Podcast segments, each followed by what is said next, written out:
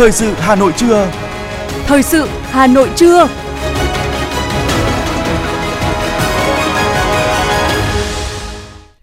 Võ Nam Thúy Hằng xin kính chào quý vị và các bạn. Bây giờ là chương trình thời sự của Đài Phát thanh Truyền hình Hà Nội. Chương trình trưa nay thứ hai có những nội dung chính sau đây. Truyền thông Mexico đưa tin đậm nét về chuyến thăm Mỹ Latin của Chủ tịch Quốc hội Vương Đình Huệ. Bộ Tài chính họp với các doanh nghiệp bảo hiểm nhân thọ vào chiều nay. Nhiều dự báo cho rằng giá xăng dầu trong nước trong kỳ điều hành tới có thể tiếp tục tăng nếu giá dầu thế giới vẫn đi lên như những ngày qua.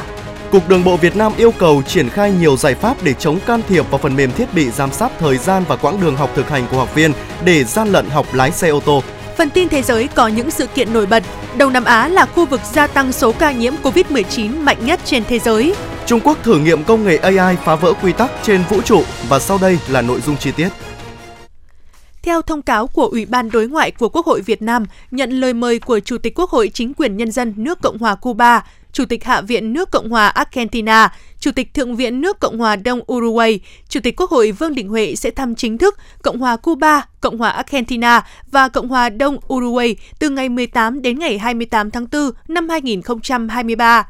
Ngày 16 tháng 4, nhiều tờ báo uy tín tại Mexico đã đưa tin đậm nét về ý nghĩa chuyến thăm chính thức của Chủ tịch Quốc hội Vương Đình Huệ tới Cộng hòa Cuba, Cộng hòa Argentina và Cộng hòa Đông Uruguay, dự kiến sẽ diễn ra từ ngày 18 đến ngày 28 tháng 4 năm 2023. Nhật báo cánh tả lớn nhất Mexico là Jornada nhận định chuyến thăm của Chủ tịch Quốc hội Việt Nam thể hiện rõ cam kết mong muốn của Việt Nam trong việc tăng cường quan hệ nhiều mặt với ba quốc gia này, không chỉ trên kênh đối ngoại nghị viện mà còn nằm trong tổng thể chính sách đối ngoại chung của Việt Nam. Đó là ưu tiên làm sâu sắc quan hệ hữu nghị với các đối tác truyền thống ở khu vực Mỹ Latin. Nhật báo tiếng Tây Ban Nha có số người đọc đứng thứ bảy trong khu vực, nêu rõ mối quan hệ hữu nghị và truyền thống giữa Việt Nam và các nước Mỹ Latin bắt nguồn từ sự chia sẻ nhiều điểm tương đồng trong lịch sử đấu tranh, giải phóng dân tộc. Là Jornada cho biết, chuyến thăm Mỹ Latin của Chủ tịch Quốc hội Vương Đình Huệ mang thêm nhiều ý nghĩa khi diễn ra đúng thời điểm kỷ niệm các sự kiện trọng đại. 60 năm Cuba thành lập Ủy ban đoàn kết với miền Nam Việt Nam, 50 năm lãnh tụ Fidel Castro lần đầu thăm Việt Nam, 50 năm thiết lập quan hệ ngoại giao Việt Nam-Argentina và 30 năm thiết lập quan hệ ngoại giao Việt Nam-Uruguay. Trong khi đó, nhân chuyến thăm của Chủ tịch Quốc hội Vương Đình Huệ tới Mỹ Latin, tờ Generacion, kênh truyền thông chính luận thuộc Đảng Morena cầm quyền, điểm lại lịch sử đấu tranh giải phóng dân tộc cũng như những thành tựu nổi bật của Việt Nam trong công cuộc đổi mới và phát triển kinh tế xã hội.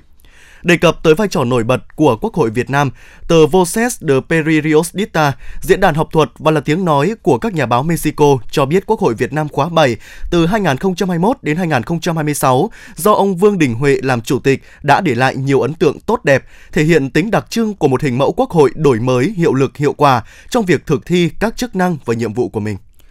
Ủy ban nhân dân thành phố Hà Nội sẽ trình Hội đồng nhân dân thành phố tại kỳ họp giữa năm 2023 về việc điều chỉnh vốn từ các dự án chậm hoàn thiện thủ tục đầu tư, các dự án chậm triển khai, giải ngân vốn đầu tư công, không khắc phục được các vướng mắc sang các dự án có khả năng thực hiện hấp thụ vốn tốt hơn. Để phấn đấu giải ngân vốn đầu tư công năm 2023 đạt kết quả cao nhất, Chủ tịch Ủy ban nhân dân thành phố yêu cầu giám đốc, thủ trưởng các sở, ban ngành Chủ tịch Ủy ban nhân dân quận, huyện, thị xã và thủ trưởng các đơn vị xác định rõ giải ngân vốn đầu tư công là nhiệm vụ chính trị trọng tâm cần ưu tiên tập trung chỉ đạo của các cấp các ngành trong năm 2023 kiên quyết không để tình trạng có vốn mà không giải ngân được, có khối lượng được nghiệm thu nhưng chậm thanh toán,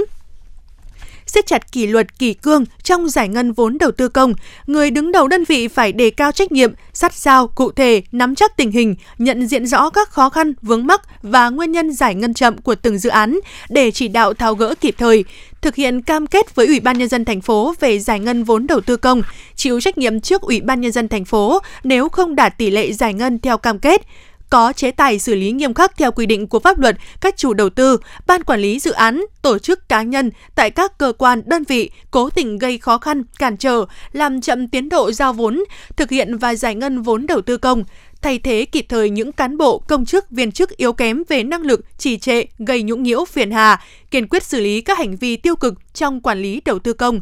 Sở Kế hoạch và Đầu tư được giao chủ trì ra soát, tham mưu Ủy ban nhân dân thành phố các nội dung trình Hội đồng nhân dân thành phố tại kỳ họp giữa năm 2023 về điều chuyển vốn từ các dự án chậm hoàn thiện thủ tục đầu tư, các dự án chậm triển khai, giải ngân vốn đầu tư công, không khắc phục được các vướng mắc sang các dự án có khả năng thực hiện, hấp thụ vốn tốt hơn, cập nhật điều chỉnh kế hoạch đầu tư công trung hạn 5 năm 2021-2025.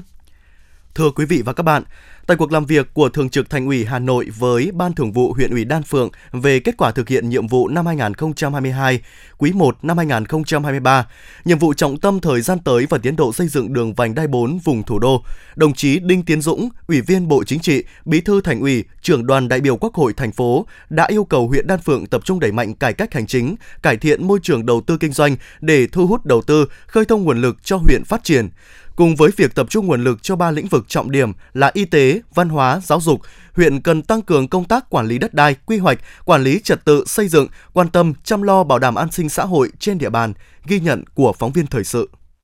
Theo Bí thư huyện ủy Đan Phượng Trần Đức Hải, nửa đầu nhiệm kỳ qua, huyện thực hiện các nhiệm vụ trong điều kiện có nhiều khó khăn thách thức, song bám sát chỉ đạo của thành phố, Đảng bộ huyện đã lãnh đạo chỉ đạo thực hiện các nhiệm vụ đạt kết quả bước đầu quan trọng, công tác xây dựng Đảng, hệ thống chính trị được huyện chú trọng và tăng cường. Đảng bộ huyện tập trung đổi mới phương thức lãnh đạo của cấp ủy đối với hoạt động của hệ thống chính trị, đảm bảo toàn diện, sát thực tiễn, phân công nhiệm vụ rõ người, rõ việc, rõ trách nhiệm, rõ tiến độ, rõ kết quả để thực hiện các nhiệm vụ trọng tâm theo 7 chương trình công tác toàn khóa và chương trình công tác năm. Bí thư huyện ủy Đan Phượng Trần Đức Hải cho biết. Công tác xây dựng nông thôn mới được tập trung chỉ đạo đạt được nhiều kết quả nổi bật. Đến năm 2020 thì toàn huyện đã có 15 trên 15 xã đạt chuẩn nông thôn mới nâng cao, và đến nay thì đã có 12 trên 15 xã đạt chuẩn nông thôn mới kiểu mẫu và tiếp tục là địa phương đạt kết quả trong xây dựng nông thôn mới và trong chương trình này thì điểm nổi bật xây và kè ao môi trường. Thì trên ờ, toàn địa bàn huyện hiện nay là có 145 ao hồ thì hiện nay đã ờ, xây kè được 221 và cái ờ, nội dung nữa là cải tạo cảnh quan đê. Thì trên địa bàn huyện thì có 35 km đê. Hiện nay đã cải tạo chỉnh trang làm sạch làm đẹp được 6,6 km và với 100% xã hội hóa là kinh phí khoảng 2,7 tỷ đồng. Riêng năm 2022, tốc độ tăng tổng giá trị sản xuất của huyện đạt 10,12%, tổng giá trị sản xuất một số ngành chủ yếu đạt 17.063 tỷ đồng. Huyện tiếp tục dẫn đầu toàn thành phố về xây dựng nông thôn mới với 15 trên 15 xã đạt chuẩn nông thôn mới nâng cao và đã có 12 trên 15 xã đạt chuẩn nông thôn mới kiểu mẫu, thu nhập bình quân đầu người đạt 73 triệu đồng một người một năm. Ghi nhận những nỗ lực vượt khó của huyện Đan Phượng trong những năm qua, Bí thư Thành ủy Đinh Tiến Dũng nhận định Đan Phượng là huyện anh hùng, có truyền thống lịch sử văn hóa lâu đời, vinh dự 5 lần được đón Bác Hồ về thăm. Trong năm qua, huyện Đan Phượng đã triển khai khá toàn diện, đạt kết quả tích cực trong công tác xây dựng Đảng và hệ thống chính trị, phát triển kinh tế xã hội, đảm bảo quốc phòng an ninh, xây dựng nông thôn mới. Tuy nhiên, Bí thư Thành ủy Đinh Tiến Dũng cho rằng thu ngân sách 3 tháng đầu năm 2023 của huyện còn đạt thấp, còn 9 chỉ tiêu xây dựng huyện lên quận chưa đạt. Hạ tầng thương mại dịch vụ, mật độ đường giao thông cũng còn thiếu, chưa đáp ứng yêu cầu phát triển. Thu nhập bình quân đầu người còn thấp, cải cách hành chính của huyện chưa đáp ứng yêu cầu. Đây là những khó khăn thách thức, đòi hỏi huyện phải tư duy nhận thức thêm, trên cơ sở đó phải chỉ rõ tiềm năng lợi thế của huyện, cách thức để khai thác, phát huy nhằm đưa huyện có những bước phát triển đột phá và bền vững. Trong đó, mục tiêu hướng tới là nâng cao thu nhập và đời sống của người dân. Bí thư Thành ủy Đinh Tiến Dũng cho biết. Cho nên cái câu chuyện là theo nghị quyết mình phấn đấu huyện thành quận ấy, có phải chăng là nó là cái gì không? Chưa chắc nó phải thành quận. Quận xong thì lấy cái gì mà phát triển? Lấy cái gì mà tăng thu nhập? Cái tiến độ triển khai quy hoạch cũng còn đang rất là chậm. Thực hiện về cải cách hành chính còn nhiều hạn chế. Chỉ số như các đồng chí nói chúng ta ở mức rất thấp trong khi điều kiện huyện khó khăn như thế nhưng mà cái mức xếp hạng cải cách hành chính của các đồng chí là đứng ở top cuối 23 trên 30 quận huyện. Rồi những cái tiêu chí về quận lên huyện lên quận xã lên phường đấy, trong báo cáo công đồng chí rất khó khăn. Thì đấy cái điểm chốt chính là theo tôi là vấn đề tăng trưởng kinh tế, vấn đề tăng thu nhập, nó giải quyết căn cơ. Còn đương nhiên đầu tư cơ sở hạ tầng, đường xá giao thông cho đạt các cái tỷ lệ là chắc chắn phải làm rồi, theo quy hoạch mà là yêu cầu bức thiết rồi. Hay là có cái đường nó mới là động lực mới. Nhưng mà có đường, có đô thị mà tư duy quản lý ta không thay đổi thì tối đồ là rất là khó khăn. Chỉ đạo nhiệm vụ trọng tâm thời gian tới, Bí thư Thành ủy yêu cầu huyện Đan Phượng tiếp tục thực hiện tốt công tác xây dựng Đảng, hệ thống chính trị trong sạch vững mạnh, thực hiện hiệu quả nghị quyết Trung ương 4 khóa 11, 12, 13 gắn với đẩy mạnh học tập làm theo tư tưởng đạo đức phong cách Hồ Chí Minh. Cùng với đó tiếp tục sắp xếp tổ chức bộ máy đảm bảo tinh gọn, hoạt động hiệu lực hiệu quả. Bí thư Thành ủy Đinh Tiến Dũng cũng yêu cầu huyện tập trung lãnh đạo nâng cao chất lượng sinh hoạt tri bộ theo đề án 11 của Thành ủy, gắn với nâng cao năng lực lãnh đạo, sức chiến đấu của tổ chức Đảng theo tinh thần nghị quyết số 15 của Ban Thường vụ Thành ủy. Nắm chắc tình hình nhân dân, quan tâm giải quyết đơn thư khiếu nại tố cáo, không để phát sinh điểm nóng. Cùng với đó, huyện cần đẩy mạnh cải cách hành chính, cải thiện môi trường đầu tư kinh doanh để thu hút đầu tư, khơi thông nguồn lực cho huyện phát triển. Cùng với tập trung nguồn lực đầu tư cho ba lĩnh vực trọng điểm là y tế, văn hóa, giáo dục, huyện cần tăng cường công tác quản lý đất đai, quy hoạch, quản lý trật tự xây dựng, quan tâm chăm lo, đảm bảo an sinh xã hội trên địa bàn. Liên quan đến việc triển khai dự án vành đai 4 vùng thủ đô, Bí thư Thành ủy Đinh Tiến Dũng đề nghị tập thể lãnh đạo huyện phải thường xuyên đôn đốc, huy động sự vào cuộc của cả hệ thống chính trị, tập trung cao độ nguồn lực nhằm phục vụ công tác đo đạc, kiểm đếm, di chuyển mồ mả, xây dựng khu tái định cư, kiên quyết đảm bảo theo tiến độ chung của thành phố.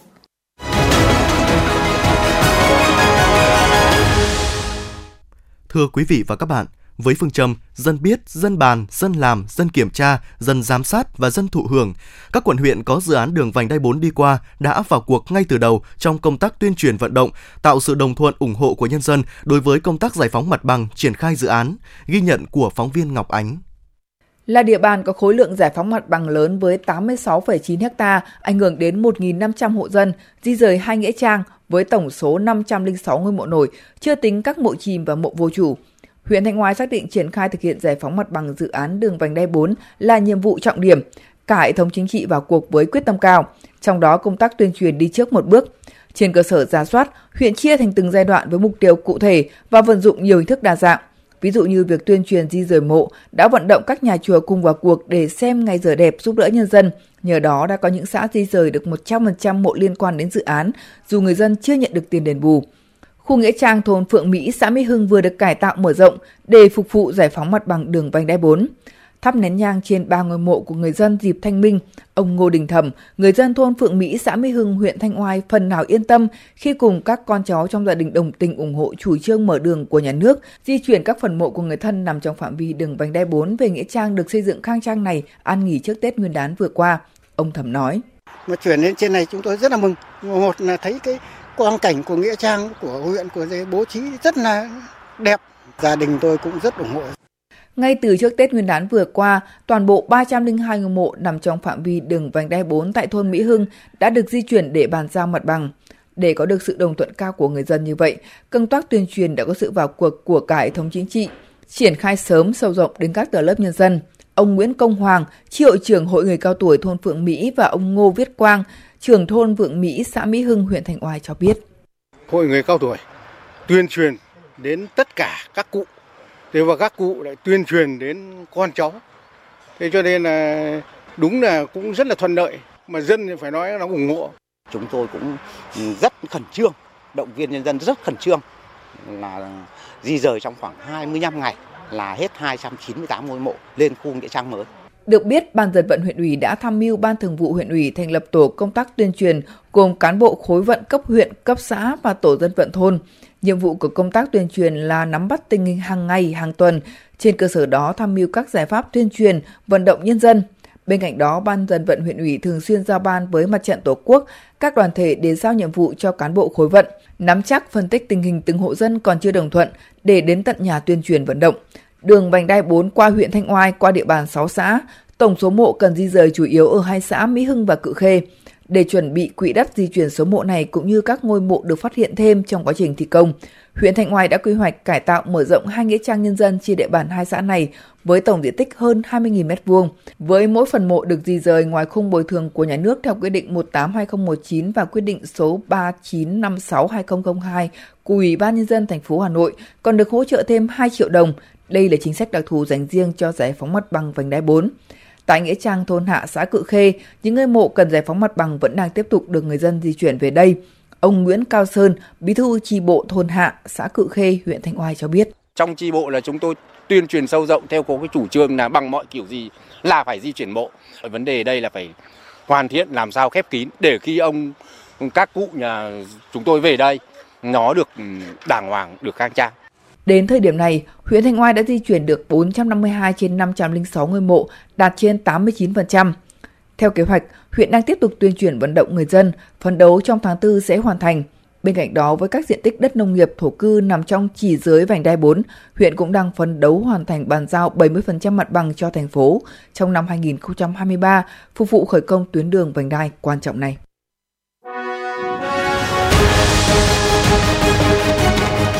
Thời sự Hà Nội, nhanh,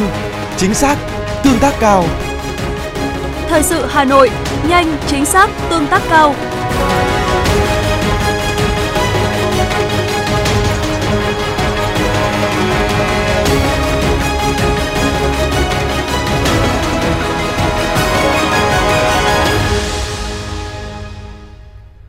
Chương trình thời sự xin được tiếp tục với những thông tin kinh tế. Thưa quý vị, liên quan đến các yêu cầu khiếu nại tố cáo của khách hàng khi tham gia bảo hiểm nhân thọ được phản ánh trên phương tiện truyền thông thời gian qua, Cục Quản lý Giám sát Bảo hiểm đã có văn bản gửi các doanh nghiệp bảo hiểm nhân thọ về việc tăng cường kiểm soát hoạt động của doanh nghiệp. Đồng thời, nhằm có thêm thông tin đánh giá chi tiết hơn về vấn đề này, Cục Quản lý Giám sát Bảo hiểm sẽ dự kiến họp với các doanh nghiệp bảo hiểm nhân thọ vào chiều nay 17 tháng 4 tại trụ sở của Bộ Tài chính. Nội dung họp liên quan đến thực trạng công tác tổ chức hoạt động tư vấn giới thiệu, chào bán sản phẩm bảo hiểm và công tác xử lý các phản ánh của khách hàng. Bên cạnh đó, đánh giá giải pháp đã và sẽ thực hiện để nâng cao công tác đại lý bảo hiểm và chất lượng dịch vụ khách hàng.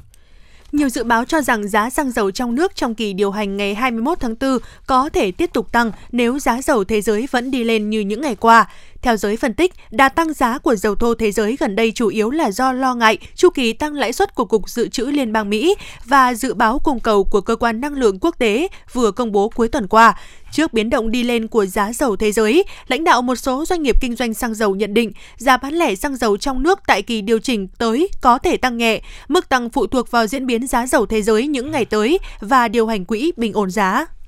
Còn khoảng 2 tuần nữa là người dân cả nước bước vào kỳ nghỉ lễ Dỗ Tổ Hùng Vương và 30 tháng 4 mùng 1 tháng 5 kéo dài 5 ngày, từ ngày 29 tháng 4 đến mùng 3 tháng 5. Đây cũng là đợt đầu tiên của cao điểm du lịch trong năm. Theo đó, các gia đình đơn vị thường chuẩn bị kế hoạch từ sớm cho chuyến đi. Một số hãng hàng không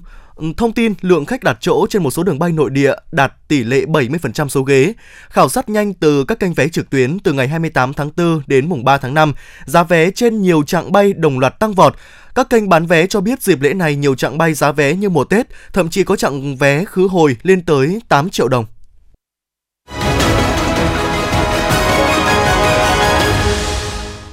Những thông tin đáng chú ý sẽ tiếp nối chương trình. Phó Thủ tướng Trần Hồng Hà vừa ký ban hành quyết định số 380 phê duyệt nhiệm vụ lập quy hoạch bảo tồn, tu bổ, phục hồi di tích lịch sử và danh lam thắng cảnh quốc gia đặc biệt quần thể Hương Sơn, Chùa Hương, huyện Mỹ Đức, thành phố Hà Nội. Mục tiêu lập quy hoạch nhằm bảo tồn và phát huy giá trị di tích lịch sử và danh lam thắng cảnh quốc gia đặc biệt Chùa Hương với các giá trị đặc biệt về văn hóa, tín ngưỡng, kiến trúc nghệ thuật, cảnh quan và đa dạng sinh học làm căn cứ pháp lý cho công tác lập, thẩm định, phê duyệt và quản lý các dự án thành phần về bảo quản, tu bổ, phục hồi và phát huy giá trị di tích và làm cơ sở khoa học trong việc quản lý, bảo tồn và phát huy giá trị di tích quốc gia đặc biệt Chùa Hương gắn với phát triển du lịch, góp phần phát triển kinh tế xã hội, nâng cao mức sống và tạo sinh kế ổn định lâu dài cho người dân trong khu vực. Sáng nay, Ủy ban Nhân dân quận Tây Hồ tổ chức khai mạc sự kiện Ngày hội đọc sách và văn hóa đọc quận Tây Hồ năm 2023 với nhiều nội dung ý nghĩa như giới thiệu tác giả tác phẩm và tổ chức tọa đàm, làng tứ liên xưa trong tiểu thuyết tứ tổng, tặng sách với chủ đề trao sách trao yêu thương, trao giải các clip giới thiệu thư viện trường, thi xếp sách nghệ thuật có thuyết minh về sản phẩm, vẽ tranh theo chủ đề Tây Hồ thế kỷ mới. Ngày hội đọc sách và văn hóa đọc quận Tây Hồ đã thu hút đông đảo người dân và học sinh các trường trên địa bàn tham gia. Đây là một trong những hoạt động quan trọng và ý nghĩa, là dịp để thầy cô giáo, các em học sinh cùng nhau kết nối bằng những hành động thiết thực, ý nghĩa, tôn vinh giá trị của sách và khẳng định vị trí, vai trò, tầm quan trọng của sách trong đời sống xã hội. Qua đó lan tỏa khơi gợi niềm đam mê đọc sách của mỗi người, góp phần quan trọng trong việc nâng cao trách nhiệm của các cấp ngành đối với việc xây dựng và phát triển văn hóa đọc ở Việt Nam. 3.000 doanh nghiệp du lịch Việt Nam và quốc tế quan tâm tới 10.000 tour sản phẩm được bán tại Hội trợ Du lịch Quốc tế Việt Nam Hà Nội 2023. Ban tổ chức cho biết ước tính có trên 60.000 lượt khách gồm cả cá nhân và tổ chức đến tham quan mua sắm. Thống kê từ 10 doanh nghiệp tại hội trợ cho thấy họ đã có được doanh thu 45 tỷ đồng từ hội trợ. Lượng khách quan tâm tới tour nước ngoài chiếm tỷ trọng lớn. Thái Lan, Singapore, Hàn Quốc, Nhật Bản là những địa điểm phần đông du khách lựa chọn. Những điểm đến nội địa được quan tâm chủ yếu là Phú Quốc, Nha Trang, Sapa, Tây Nguyên và Mộc Châu.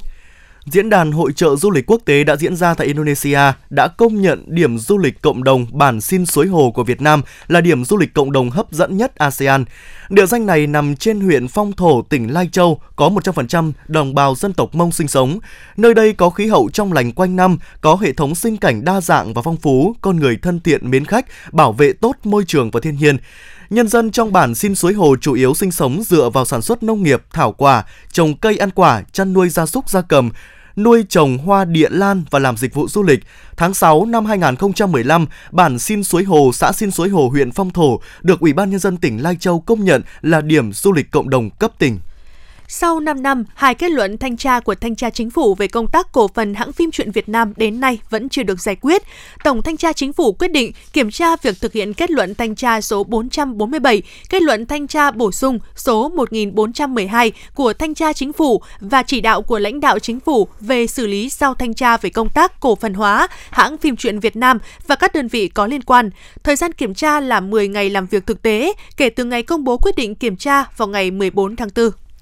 Bộ Y tế vừa ban hành thông tư số 08/2023 bãi bỏ một số văn bản quy phạm pháp luật do Bộ trưởng Bộ Y tế ban hành, có hiệu lực thi hành từ ngày 14 tháng 4 năm 2023. Trong 3 văn bản này có thông tư quy định một số nội dung trong đấu thầu trang thiết bị y tế tại các cơ sở y tế công lập, cụ thể là bãi bỏ 3 thông tư. Thông tư số 03 ngày 21 tháng 1 năm 2016 quy định hoạt động kinh doanh dược liệu, thông tư số 31 ngày 5 tháng 12 năm 2019 quy định yêu cầu đối với các sản phẩm sữa tươi sử dụng trong chương trình sữa học đường.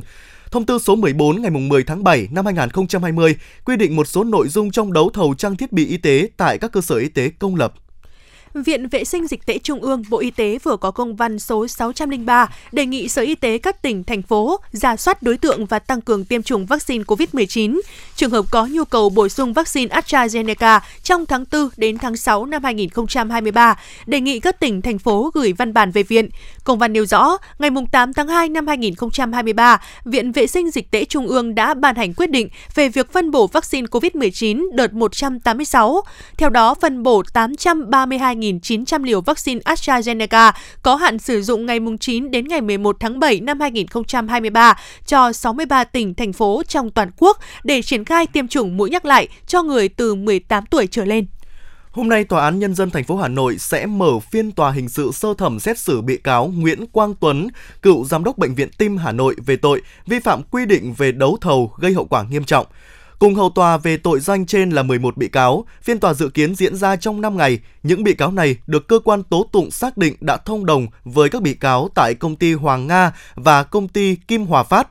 công ty định giá AIC để thực hiện nhiều sai phạm từ khâu lập hồ sơ thầu, đơn giá, chủng loại, số lượng stand và các vật tư khác, ban hành chứng thư thẩm định giá bảo đảm cho công ty Hoàng Nga, công ty Kim Hòa Phát trúng thầu, báo vật tư y tế trái quy định luật đấu thầu gây thiệt hại cho Bệnh viện Tim Hà Nội, Quỹ Bảo hiểm xã hội với số tiền hơn 22,8 tỷ đồng năm 2016, hơn 30 tỷ đồng năm 2017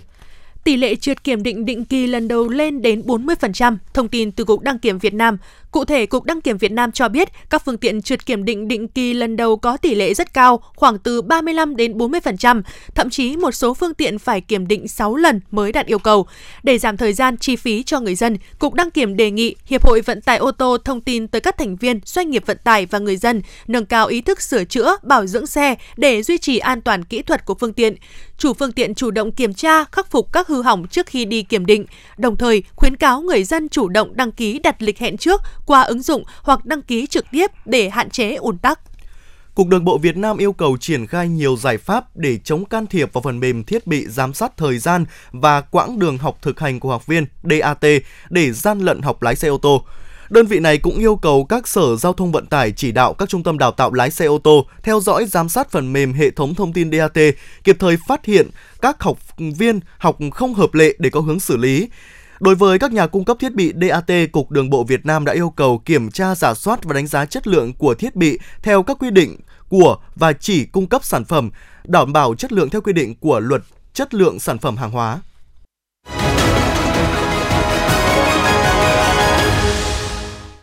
Quý vị và các bạn đang nghe chương trình thời sự của Đài Phát thanh Truyền hình Hà Nội. Phần tin thế giới sẽ tiếp nối chương trình. Liên đoàn Ả Rập đã tổ chức một cuộc họp khẩn tại thủ đô Cairo của Ai Cập để thảo luận về các cuộc đụng độ quân sự đang diễn ra ở Sudan. Đại diện các nước Ả Rập còn kêu gọi các bên tham chiến tại Sudan quay trở lại con đường hòa bình để giải quyết cuộc khủng hoảng, đồng thời cảnh báo nguy cơ leo thang bạo lực Lực lượng Houthi và Yemen đã thông báo về một thỏa thuận trao đổi tù nhân mới với chính phủ nước này, làm dấy lên hy vọng về một giải pháp hòa bình cho cuộc xung đột đang diễn ra tại đây. Động thái trên diễn ra chỉ vài giờ sau khi lực lượng Houthi và chính phủ Yemen hoàn tất thành công một cuộc trao đổi gần 900 tù nhân của cả hai bên kéo dài 3 ngày qua. Nga sắp sửa ra mắt bộ sách giáo khoa bổ sung nội dung về chiến dịch quân sự đặc biệt tại Ukraine. Kiev chưa đưa ra phản ứng chính thức về việc này. Cơ quan quản lý giáo dục quốc gia thông báo kể từ năm học tới, học sinh các trường phổ thông ở Nga sẽ phải trả lời câu hỏi về chiến dịch quân sự của Moscow đang diễn ra tại Ukraine trong kỳ thi tốt nghiệp.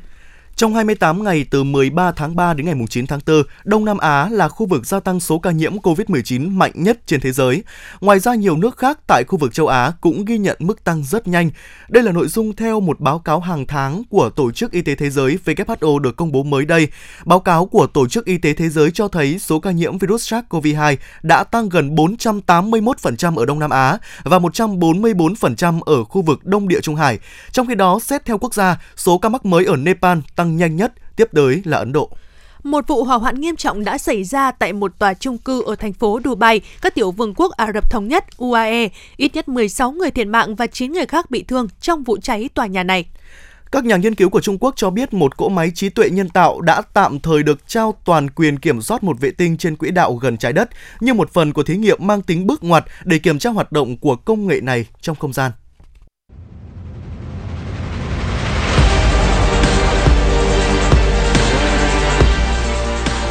Bản tin thể thao. Bản tin thể thao.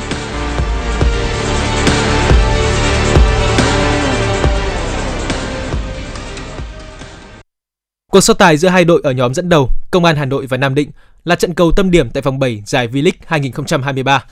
Hai đội nhập cuộc đầy hứng khởi và có những tình huống ăn miếng trả miếng khiến bầu không khí trên sân hàng đẫy diễn ra sôi động. Ngay ở phút thứ 11, Công an Hà Nội đã có bàn mở tỷ số. Đội bóng thủ đô có pha phối hợp tấn công trùng lộ, Xuân Nam đã có một cú dứt điểm chân trái tinh tế, đánh bại thủ thành Liêm Điều. Khoảng thời gian tiếp theo, Nam Định gặp bất lợi khi nhiều cầu thủ bị chấn thương, trong đó có Hồ Khắc Ngọc. Họ để thế trận rơi vào tay công an Hà Nội và bàn thắng đến với đội chủ nhà như một điều tất yếu. Phút 59, Levando nâng tỷ số lên 2-0 cho công an Hà Nội sau một cú sút chìm gần vòng cấm. 4 phút sau, đến lượt John Clay điền tên lên bảng tỷ số sau pha đánh đầu nâng tỷ số lên 3-0 cho công an Hà Nội. Những phút cuối trận, công an Hà Nội tiếp tục có thêm một bàn thắng nữa nhờ sự may mắn. Đường tạt bóng bên cánh phải của Văn Hậu bất ngờ đập vào người Văn Phương rồi bay vào lưới. Với bàn thắng này, Công an Hà Nội đã khép lại chiến thắng tương bừng 4-0 trên sân nhà, qua đó chính thức góp mặt ở top 4. Ngược lại, Nam Định đã phải hứng chịu trận thua đầu tiên ở giải đấu năm nay nhưng vẫn đang giữ được vị trí thứ ba của mình. Ở trận đấu diễn ra trước đó, Khánh Hòa đã có chiến thắng tối thiểu 1-0 trên sân nhà trước Đà Nẵng. Đội khách đã chơi khá lấn lướt nhưng các chân sút của họ lại tỏ ra quá vô duyên trước khung thành. Thậm chí trong hiệp 2, Đà Nẵng đã có cơ hội rất tốt để mở tỷ số khi được hưởng penalty sau khi thanh thụ để bóng chạm tay trong vòng cấm. Tuy nhiên trên chấm 11m, John Olsen đã không thể thắng được thủ thành Võ Ngọc Cường.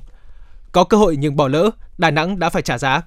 Phút 72, Khánh Hòa có bàn mở tỷ số nhờ cú đánh đầu của Mozesia trong tư thế không bị ai kèm. Khoảng thời gian tiếp theo, Khánh Hòa bảo toàn thành công lợi thế mong manh để giành thắng lợi. Trong khi đó với trận thua này, Đà Nẵng tiếp tục dậm chân ở nhóm cuối trên bảng xếp hạng. Trong khi đó trên sân Hà Tĩnh, đội chủ nhà Hồng Lĩnh Hà Tĩnh cũng có chiến thắng giòn giã 3-0 trước đội bét bảng Bình Dương. Diallo là người ghi bàn mở tỷ số của trận đấu ở phút 26. Jose Pinto đã có pha hãm bóng lại đầy bất ngờ, tạo điều kiện để Diallo băng lên, tung cú sút trái phá đánh bại thủ thành bên phía đội khách. Sang hiệp 2, Hà Tĩnh có thêm hai bàn thắng nữa. Phút 61, Diallo hoàn tất cú đúp với một pha đệm bóng đơn giản trong vòng cấm. Đến phút 83, Trần Văn Công đã ấn định chiến thắng cho Hà Tĩnh với một cú dứt điểm chéo góc. Với 3 điểm giành được, Hà Tĩnh đã leo lên vị trí thứ 6 trên bảng xếp hạng. Bên kia chiến tuyến, Bình Dương tiếp tục xếp bét bảng sau chuỗi trận tàn hòa và thua. Theo Trung tâm Dự báo Khí tượng Thủy văn Quốc gia, thủ đô Hà Nội hôm nay trời nhiều mây, có mưa vài nơi, sáng sớm có sương mù và sương mù nhẹ dày rác, trưa chiều giảm mây, trời nắng, gió nhẹ, nhiệt độ thấp nhất từ 20 đến 23 độ, vùng núi có nơi dưới 20 độ, nhiệt độ cao nhất từ 27 đến 30 độ, có nơi trên 30 độ. Quý vị và các bạn vừa nghe chương trình thời sự của Đài Phát thanh Truyền hình Hà Nội, chỉ đạo nội dung Nguyễn Kim Khiêm, chỉ đạo sản xuất Nguyễn Tiến Dũng, tổ chức sản xuất Trà Mi. Chương trình do biên tập viên Thùy Chi, phát thanh viên Võ Nam Thúy Hằng cùng kỹ thuật viên Duy Anh phối hợp thực hiện. Xin chào và hẹn gặp lại.